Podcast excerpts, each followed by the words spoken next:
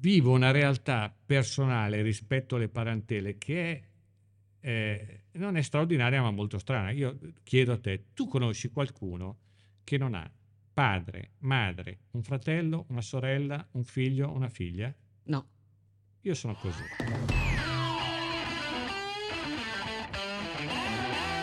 Milano, una città travolta dalla pandemia che ha saputo rialzarsi, consapevole che altre pesanti sfide l'attendono, certa di una cosa soltanto, che per sopravvivere e vivere dovrà cambiare tante cose. Questo podcast che vuole raccontare Milano non poteva che iniziare con la voce di Beppe Sala. Dicono che Beppe Sala sia un marchio, un brand, un influencer.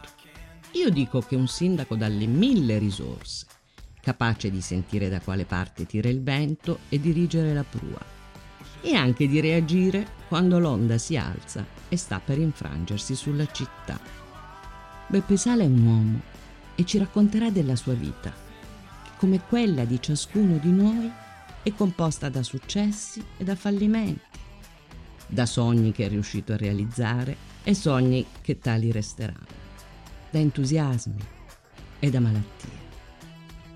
Ci svelerà cosa lo tiene vivo, ve lo anticipo, il cambiamento, e ci confiderà la sua formula per essere felice, che da oggi, ve lo confesso, è diventata anche la mia. Questo è un podcast di Milano Mind, si intitola Voci e storie della città io sono Raffaella Fortunato. Non è un segreto per nessuno, io, eh, sindaco, ti ho votato a tutte e due le competizioni elettorali.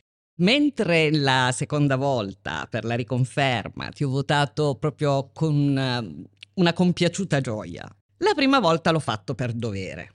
L'ho fatto per dovere perché eh, eri la persona giusta per guidare Milano ma non toccavi le mie corde. Mi apparivi un ex manager prestato alla politica, una persona fredda, una persona un po' rigida, una persona bravissima, competente, ma lontana dai milanesi. E poi le cose sono cambiate. Non toccavo non solo le tue corde, ma è evidente, ma io non tendo a non raccontarmi balle, no? È chiaro che io sono cambiato e ed è evidente che probabilmente un po' lo ero, ma non è che bisogna vergognarsi a, a riconoscere come si era, no? Anche perché siamo figli della nostra storia e quindi io portavo dentro una storia che era quella storia. Poi sapevo che dentro avevo dei sentimenti e per questo mi sono infilato in questa meravigliosa avventura. Però poi cosa è cambiato in te?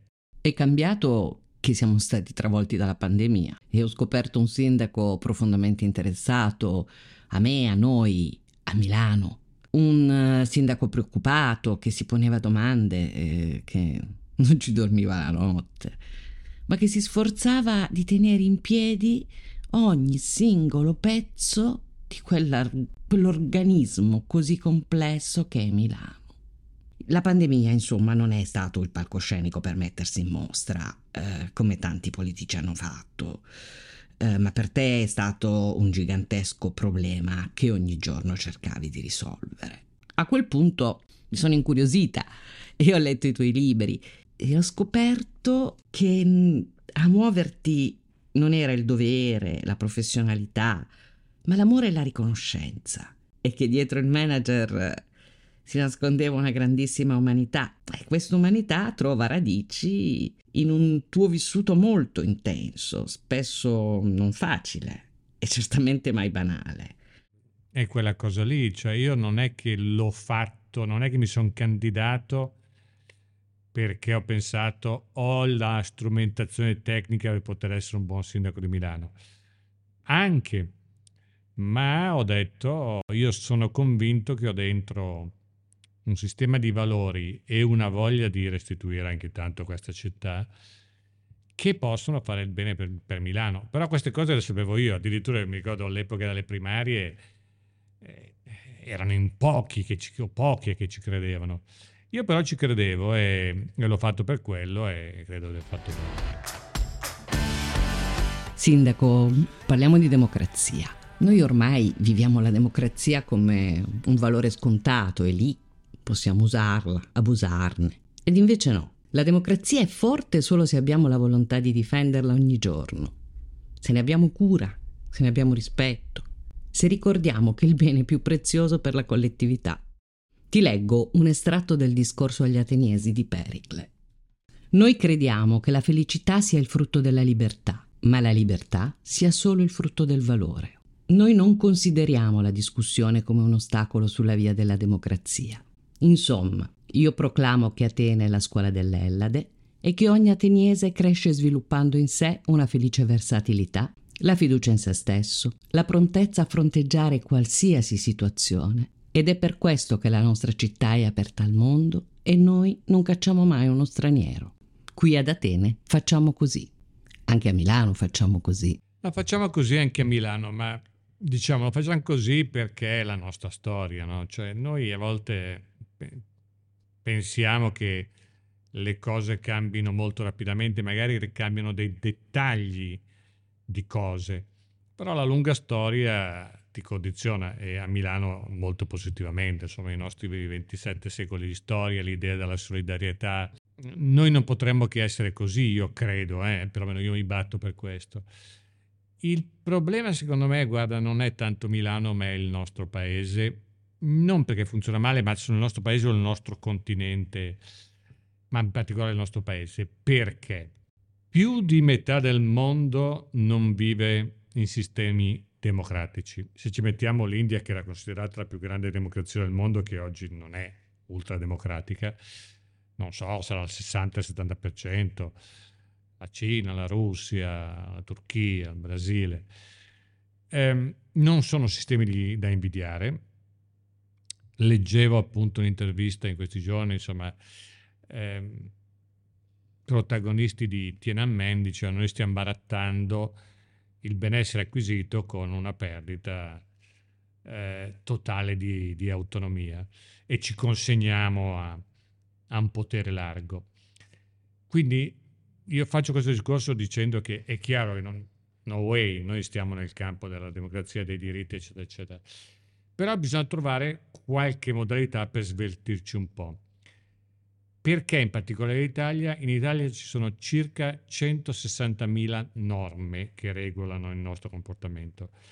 In Francia e in Germania, per fare esempio, tra le 5 e le 7.000. 57 160. E invece se vado a... Fa, fammi raccontare un aneddoto relativo alla mia ultima visita in, in Cina.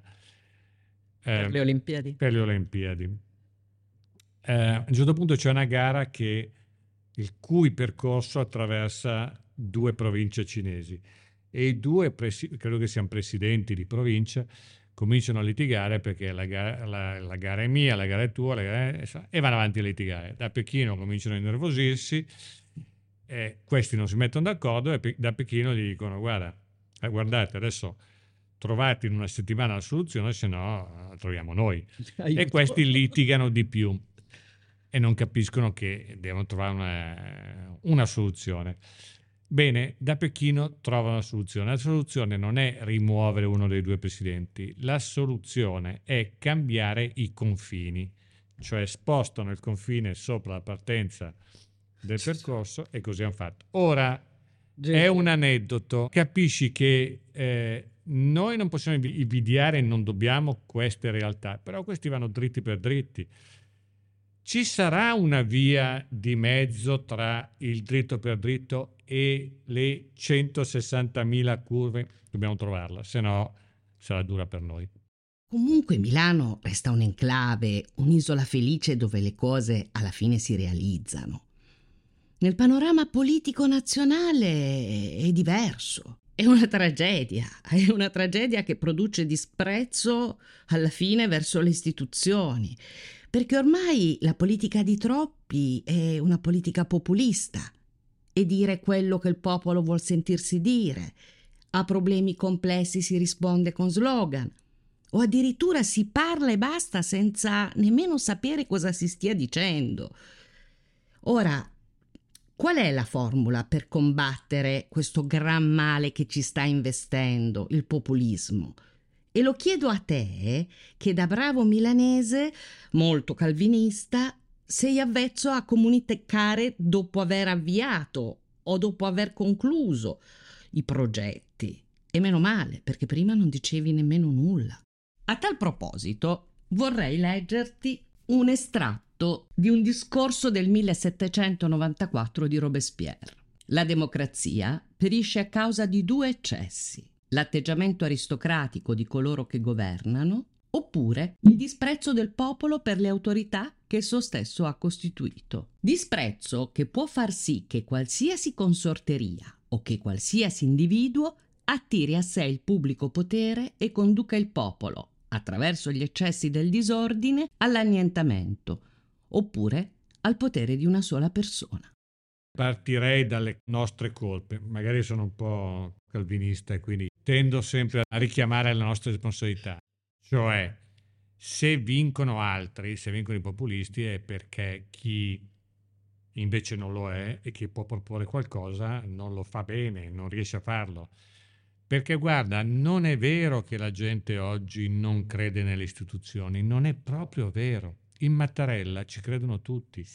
Se l'istituzione si presenta come si deve presentare, con capacità, con un modo di essere e il, sapendo fare le cose, la gente segue. Quindi io penso che sia anche colpa nostra se lasciamo spazio invece a chi vive di eh, capi- di, di, di, comprensione di quello che è il trend del momento e di il post su quello, di slogan facili, di poche proposte. Eh, è un po' così, però non, è una, non, deve, non può essere una battaglia persa. Quindi io penso che ci debba, eh, dobbiamo conservare la fiducia eh, del fatto appunto che la gente poi segue ancora la politica. Però dico una cosa, ehm, la politica deve essere fatta di eh, persone con esperienza e con personalità tali da avere questa capacità di sollevare la bandiera e farsi, e farsi seguire. Macron può piacere o meno, ma è quel tipo di... No, ma perché Sanchez com'è, cioè può piacere o meno. Per cui eh, non perdiamo la fiducia perché non è, non, eh, non è, che i cittadini abbiano fatto la scelta di affidarsi ai populisti, e a volte si affidano perché non trovano di meglio. La ferita che è stata inferta all'Italia con la caduta del governo Draghi è una ferita che duole ancora, farà male per tanto e purtroppo passerà alla storia. Io però voglio chiacchierare con te, sindaco, di grandi valori e, e anche della tua vita. Quindi ti propongo di sorvolare e parlare di Europa. Per parlare di Europa vorrei leggerti un, um, un estratto da uno speech che Winston Churchill tenne a Ginevra eh, già nel 1946. Ora, come dici tu, Winston Churchill può piacere o non può piacere, sta di fatto che ha liberato l'Europa dal nazismo ed ha liberato l'Italia dal nazifascismo. Eh, Churchill era molto preoccupato della diffusione della bomba atomica nel mondo perché avrebbe potuto portare ad una guerra che avrebbe estinto l'essere umano. E rivolgendosi all'Europa, che era ancora appunto, si leccava forse ancora le ferite, perché abbiamo combattuto gli uni contro gli altri, e in Italia abbiamo combattuto italiani contro italiani, volava alto e diceva dobbiamo ricreare la famiglia europea in una struttura locale chiamata forse Stati Uniti d'Europa e il primo passo concreto sarà la costituzione di un Consiglio d'Europa. Se all'inizio non tutti gli Stati d'Europa vogliono o possono aderire all'Unione, non di meno dobbiamo continuare a riunire e a integrare quelli che lo vogliono e possono. La salvezza della gente comune di ogni razza e luogo dalla guerra e dall'asservimento deve avere fondamenta solide e deve essere creata con la disponibilità di tutti gli uomini e di tutte le donne a morire piuttosto che sottomettersi alla tirannia. Noi e l'Europa. Sindaco, Cosa mi dici? Io appartengo a quelli che eh, provano una nominazione quasi sconfinata nei confronti, e uso proprio, sto attento alle parole nei confronti di Winston Churchill. Tra l'altro, veramente invito tutti a leggere un libro, mi pare che si chiami Splendore e Viltà, da Eric Larson. È straordinario che ci fa capire le qualità dell'uomo, ci fa capire che l'Europa non è diventata nazista, con la seconda guerra mondiale lo deve soprattutto agli inglesi, a Winston Churchill, perché lui combatté ma resistette finché riuscì a fare intervenire gli Stati Uniti. Questa è la verità storica. No? Per cui una resilienza incredibile, è una visione, e, e però ci riporta a, al credo nell'Europa, nell'atlantismo, eh, perché la storia è questa. No? Eh, detto ciò, ehm, parliamo un attimo di Europa. Io credo che l'Europa debba avere eh, una visione politica comune e delle politiche anche economiche comuni. No? Eh, il credo politico è eh, che comunque nella fase pandemica ha dimostrato di riuscire ad avere. E per esempio in questi giorni invece il tema è possiamo avere politiche energetiche comuni? Sì. Ecco, però i singoli stati devono avere il loro specifico spazio, quasi il loro destino, quasi il loro ruolo.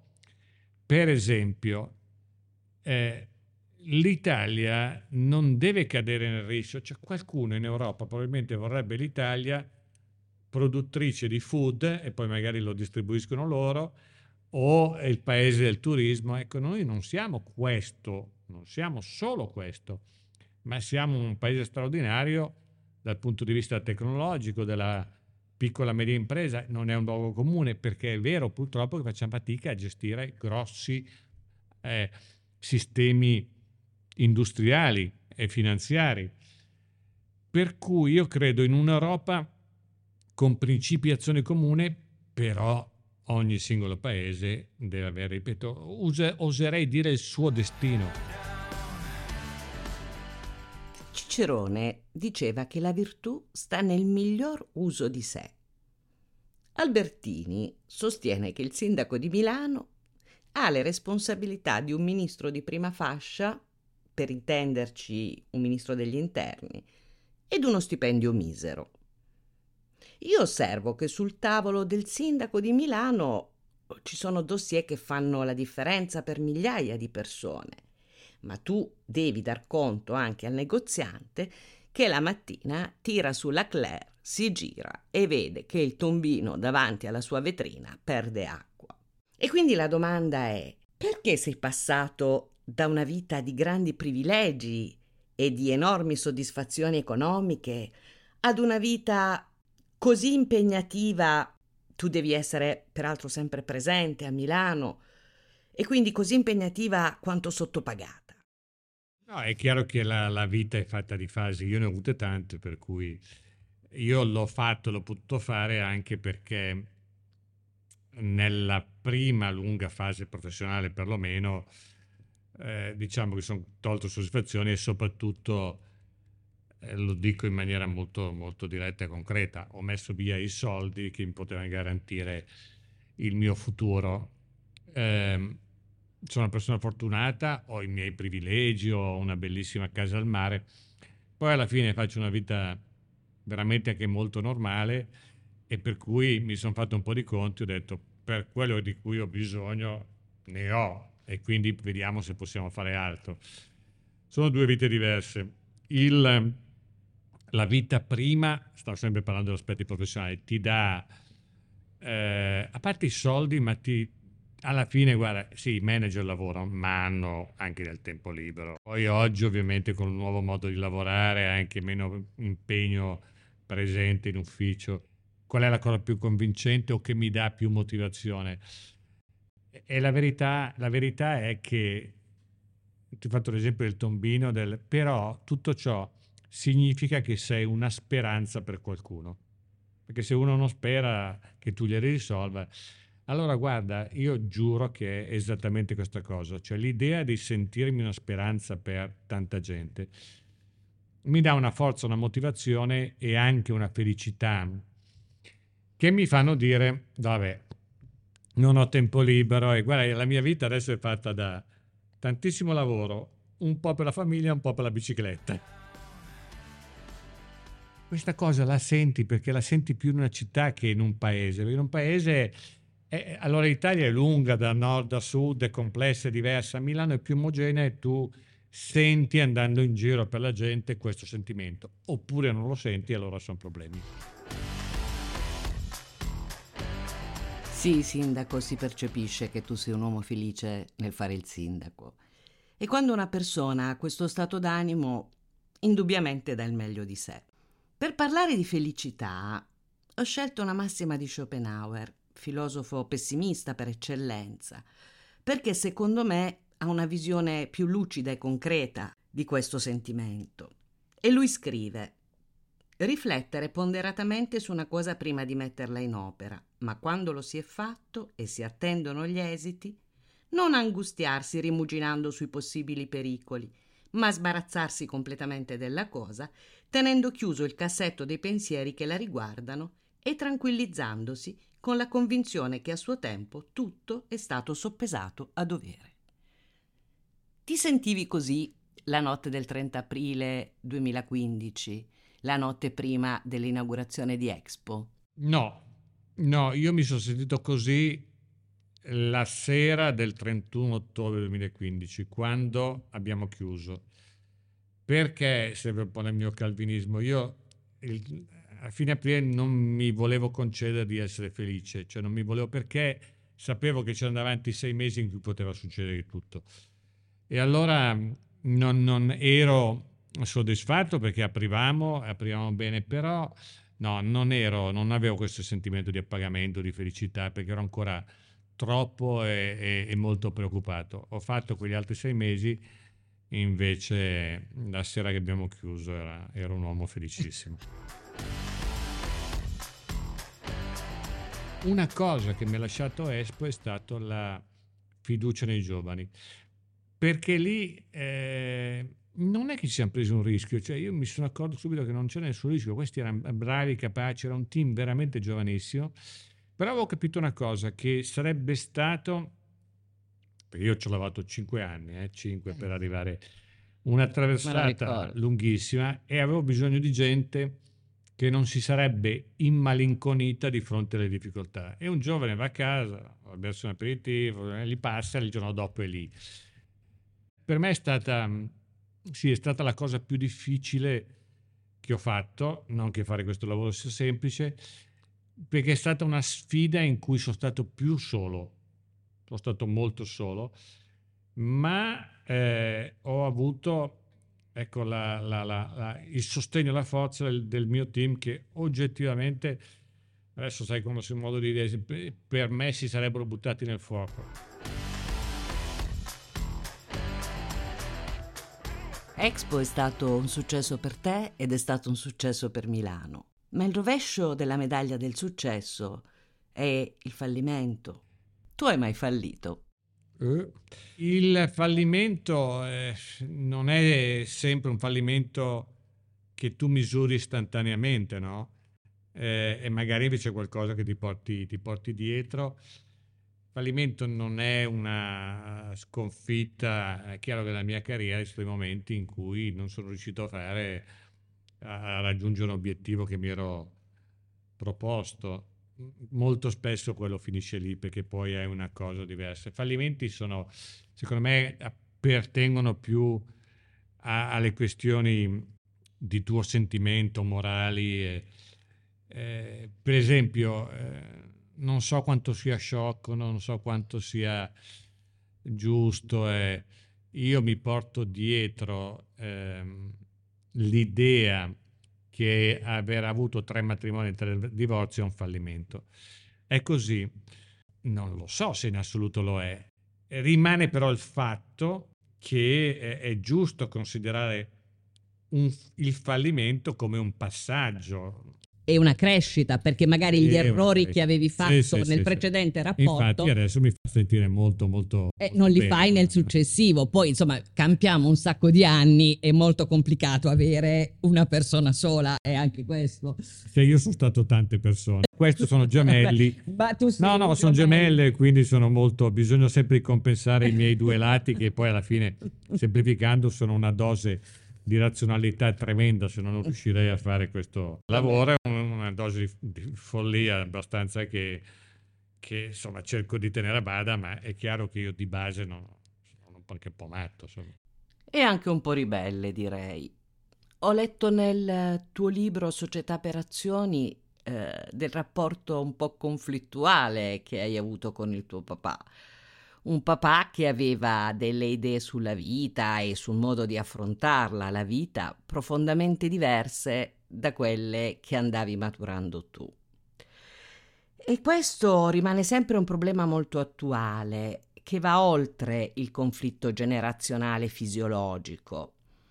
Penso ad esempio ai ragazzi che fanno fatica a rappresentare la propria sessualità in ambito familiare, e a essere compresi, non accettati, compresi.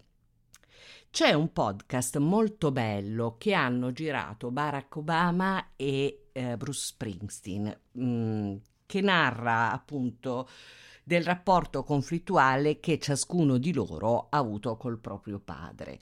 E poi giungono entrambi alla medesima conclusione. Eh, con i padri eh, bisogna farci pace.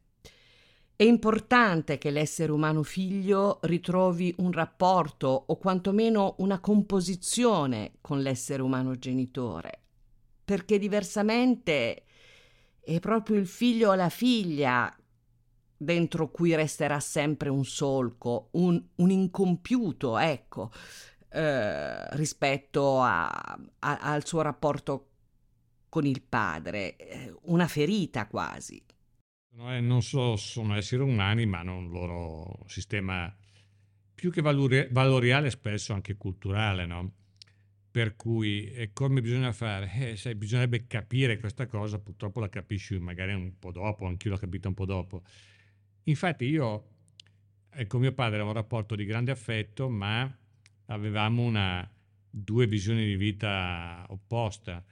Lui aveva scelto una cosa che era il suo lavoro e la famiglia attaccata e del resto gli interessava poco. A me interessava anche tutto il resto e quindi ero stretto laddove ero.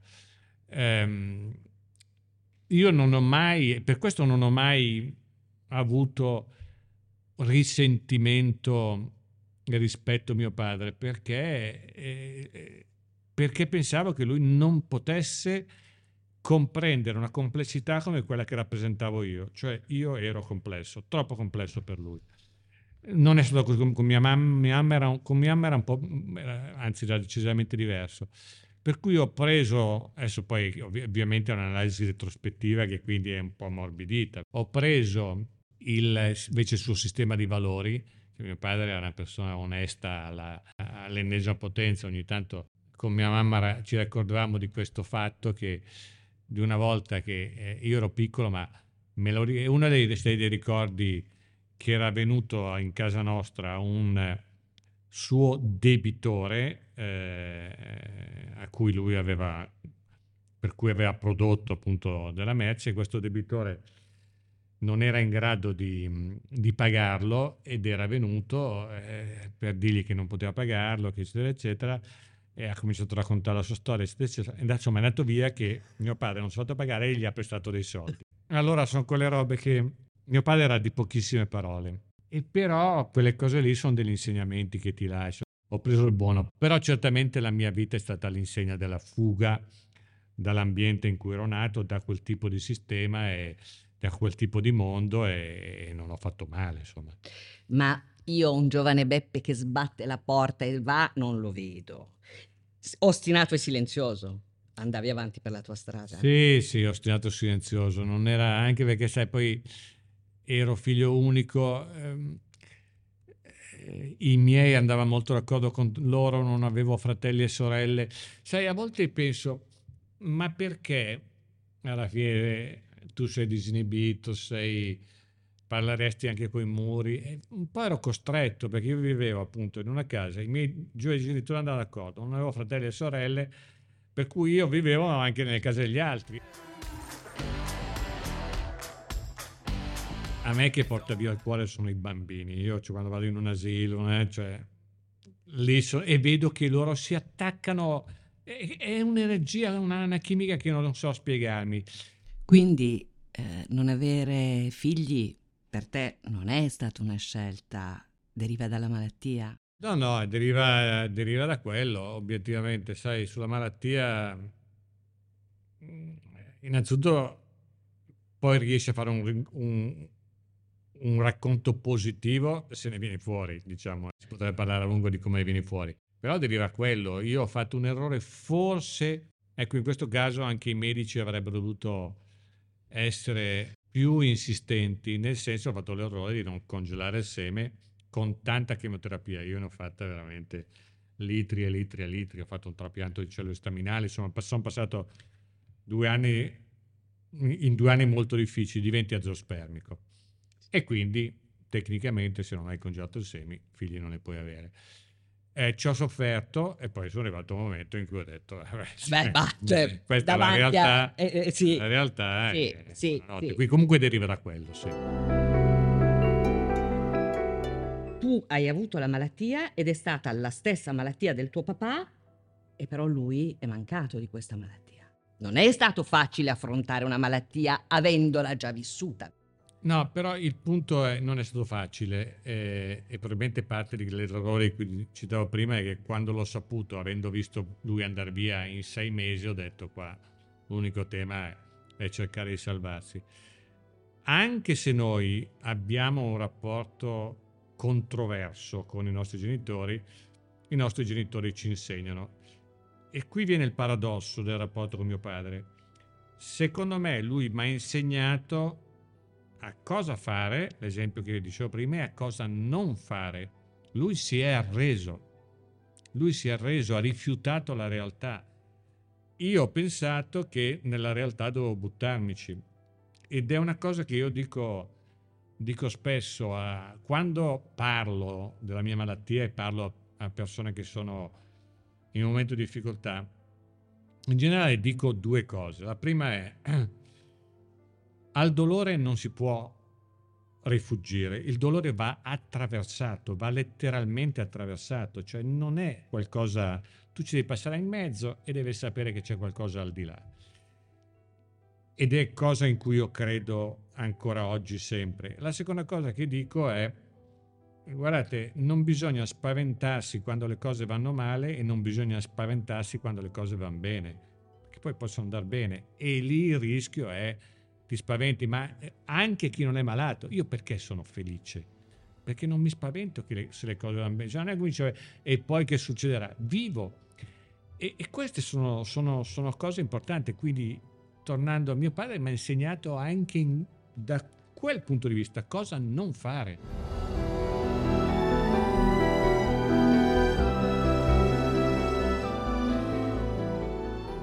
Se io ripenso alla fase iniziale, io mi ricordo che avevo ricevuto la diagnosi, eh, era un venerdì pomeriggio.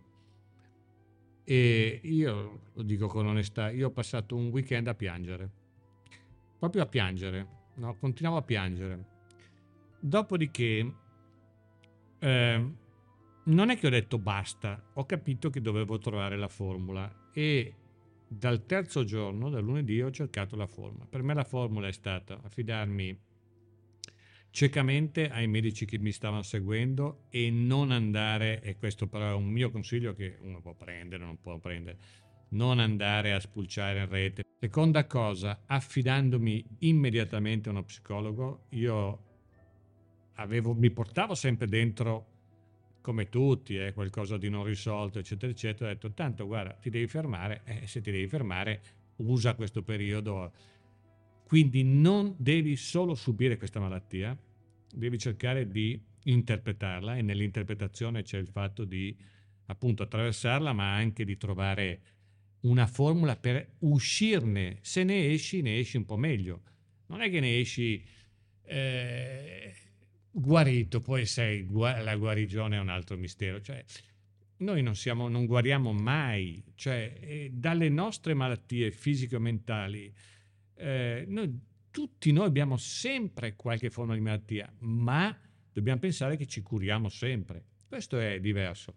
Quindi io ho trovato, possiamo chiamarlo anche coraggio, ma la mia formula di interpretazione della cosa. Poi penso, sempre rispetto appunto a questa è la mia esperienza, ma penso che sia così per molti, tu non hai paura di morire, hai paura di soffrire, che è un po' diverso eh, perché sai che la morte arriva, eh, arriverebbe dopo una lunga sofferenza e la sofferenza è un periodo lungo, duro, la morte è un fatto istantaneo e la sofferenza fa paura, però questo è normale eh, che faccia paura. Cioè, io ho sofferto tanto, eh, però, eh, però eh, non c'erano alternative, mettiamola così. una bellissima testimonianza, ti ringrazio molto e secondo me sarà utile, questo ascolto sarà utile a tante persone. Vorrei leggerti una poesia, Sindaco, e, e di Amanda Gorman, la giovane poetessa di 21 anni che ha introdotto l'insediamento del presidente Biden. Ed è una poesia sulla speranza. Ogni giorno impariamo come vivere con sostanza, non con leggerezza. Come muoverci con rapidità, mai con ostilità. Come lasciare andare questo dolore che è al di là di noi, dietro di noi. Proprio come un'abilità o un'arte qualsiasi. Non possiamo possedere la speranza senza farne pratica. Milano è ancora la città della speranza. La speranza è una virtù un po' ricondita, ma è anche una virtù importantissima. Diciamo che per sperare devi però accettare eh, l'indeterminatezza del futuro, perché mi pare che sia questo un po' il segreto, sapere che ci può essere qualcosa di diverso, non necessariamente di meglio, tu cerchi il meglio, e... però c'è questo anche un po' piacere nella sorpresa, nella novità, in quello che può succedere. Da questo punto di vista io penso che Milano possa continuare a essere la città della speranza. Guarda, quando sono all'estero e io eh, non ho disimparato quello che ho imparato nella, durante la mia carriera manageriale, quindi sono sempre un po' un, um, anche un uomo di marketing, eh? cerco di farlo e quindi quando sono all'estero faccio la promozione di Milano e comincio sempre il racconto dicendo più o meno My City Milan is a window on the future. È una finestra sul futuro. Ma questa è la realtà. Perché noi piacciamo? Perché noi siamo sempre alla ricerca di interpretazione del futuro e quindi continuiamo ad essere, avendo tantissimi problemi, il territorio dell'opportunità della speranza, dell'idea che qualcosa può cambiare. Um, credo che sia questo il motivo per cui Milano venga scelta da tanti giovani, nonostante eh, sappiamo non è una città semplicissima per viverci, eh, però è la sua caratteristica e pochissime città al mondo possono essere così, avendo dietro un patrimonio di storia, avendo essendo stata la città dove Leonardo da Vinci ha vissuto 22 anni. Questo è il nostro, il nostro grande valore. Parliamo della narrazione di Milano. Quando sono arrivata io a Milano, Milano aveva una narrazione molto diurna. Il lavoro, l'impegno, le chance, la speranza di un futuro migliore, la possibilità di farcela. Poi pian piano è scivolata in una narrazione notturna. Milano viene ricordata per i suoi locali, per i suoi ristoranti, per tutte le occasioni di divertimento, per la movida notturna, movida che peraltro poi porta ad una microcriminalità eh, forse più elevata in questo periodo e E allora mi chiedo perché i ragazzi sono così concentrati sulla vita notturna di Milano?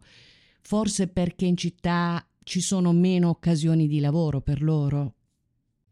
Beh, cominciamo un po' da Milano, cioè Milano è chiaro che vive le contraddizioni delle grandi città del mondo, però anche lì io eh, ai milanesi voglio dire, noi non è che possiamo bearci del fatto che siamo una città internazionale, però alcune cose che hanno la cittadinanza internazionale, che magari a volte sono un po' insicure, che sono un po' convulse, no, no. È come il mio amico sindaco di Firenze, Dario Nardella, che una volta mi ha detto eh, i fiorentini vorrebbero il turismo senza i turisti, no? Bisogna considerare il fatto che le città hanno queste caratteristiche. Eh, ecco, rispetto a quello che dicevi, fammi fare piccolo, un piccolo inciso. È vero che forse la narrazione dell'eccessiva mondanità non è quella che serve, è vero che a volte l'eccessiva mondanità porta anche alla movida questo, però ricordiamoci anche che qualche decennio fa si considerava Milano la città giusta per lavorare, ma alla fine è una città noiosa. Per cui io non tornerei indietro. Vero. Ci vogliono le due cose. Il tema del lavoro è un tema importante, cioè oggi obiettivamente io lo, lo sono espresso più volte, credo che il lavoro vada più retribuito eh, perché, eh, e lo dico se lo dico io, eh, diciamo è, è, forse più comprensibile perché ho vissuto il mondo del lavoro a, a livelli apicali, certo. però oggi io vedo aziende e sistemi finanziari che guadagnano veramente tanto. Vedo grandi manager, ripeto, non sputo nel piatto in cui ho mangiato, sia chiaro, che guadagnano tantissimo. Ecco, io penso che il lavoro vada pagato un po' di più. Ah, in generale, eh, poi intendiamoci sulle singole cose. Le opportunità professionali per, per, i ragazzi a Milano ci sono abbastanza, ci sono abbastanza.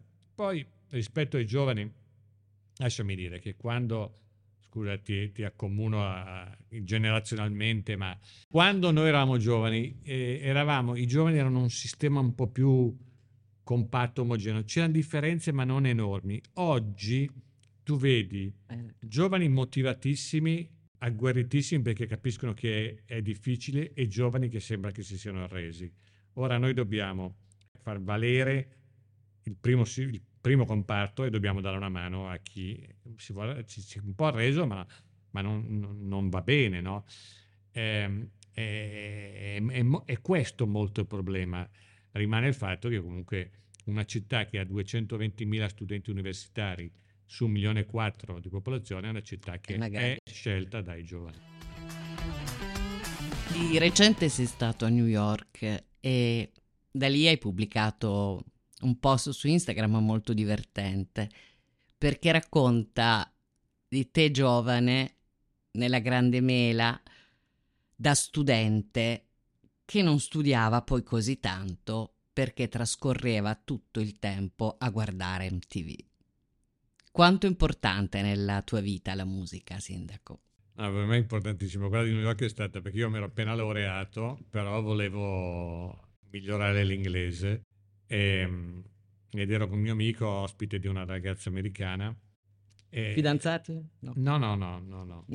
e ci siamo divertiti. Era la New York del 1983. Vabbè, la New York era, più bella. La New York più, la New York più bella. Non scendo nei dettagli, ma ci siamo molto divertite, però ecco sì, purtroppo era da non molto c'era MTV e, e per me era un cioè, poter vedere eh, i miei idoli a getto continuo, senza interruzione da qual- di qualcuno che rompeva solo le scatole, imparare la musica. Beh, sai, adesso io sono anche attento a, perché mi piacciono i fenomeni musicali. Sto pensando appunto che Galli mi ha mandato a casa il suo ultimo vinile, ma non sono ancora riuscito a sentirlo, ma il rap è nato da eh, quello che allora eh, dall'hip hop, dal soul, eccetera, eccetera. Cioè la musica non è che scende dal cielo, si genera anche per modificazione e per substrati. Quindi, punto uno, quando ero ragazzo, le, quelle che una volta chiamavamo compagnie, come si stava insieme, si stava insieme in funzione della musica era quello che avevamo. Quando usciva un disco era, mettevamo via prima i soldi per prendere il disco. alla radio io ascoltavo Supersonic e, e imparavo, e imparavo anche un po' l'inglese, eccetera, eccetera. Per cui per, me, per me la musica è sempre stata importante, eh, importantissima e, e, e, lo è ancora. Ecco, però ci sono stati quei tre mesi newyorkesi in cui è vero che studiavo poco, però, però... e abbiamo capito anche che non era colpa solo di enti Fatto, studiavo poco arrivavo sempre in ritardo la mattina alle lezioni perché facevamo un po' così, però eh, cercando di girarla verso, verso, per il verso giusto, diciamo che così, ascoltando così tanta musica in inglese ho anche imparato, ho imparato l'inglese. Qual è la tua canzone preferita? E qui purtroppo devo andare indietro. È Riders on the Storm dei, dei Doors.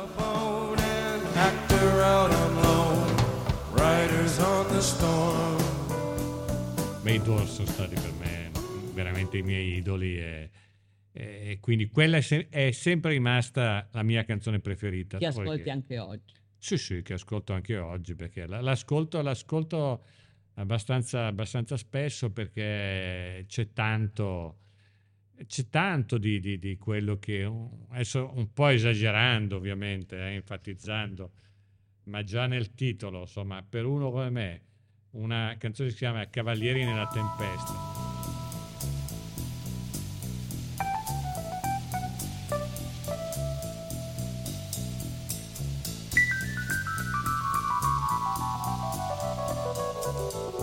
poi un sound incredibile, molto avanti col tempo, e, eh, insomma è, è, rimarrà sempre la mia canzone preferita. Ti ringrazio tanto Sindaco e è stato molto bello e anche molto divertente questa chiacchierata con te. Ma prima di lasciarci io una domanda te la devo fare. Questo è un momento politico molto importante per l'Italia. Eh, tu rimani a Milano, vero? Certamente sì. E io non ho mai negato di avere interesse a, alla politica eh, e anche magari a, a, future, a, future, dimensioni, ma in questo momento non è il mio tempo. Sono stato rieletto da troppo poco, quindi non è certamente il mio tempo. Però guarda, il punto è per fare bene il politico devi avere una passione straordinaria che io quando ho iniziato avevo un sentimento ma non sapevo eh, se sarebbe diventata una vera passione. Invece è diventata una vera passione e, e, e questo io penso che poi distingua un po' chi attraversa il, il, um, lo scenario politico, il fatto di fare una scelta di vita. Per me è comunque una scelta di vita.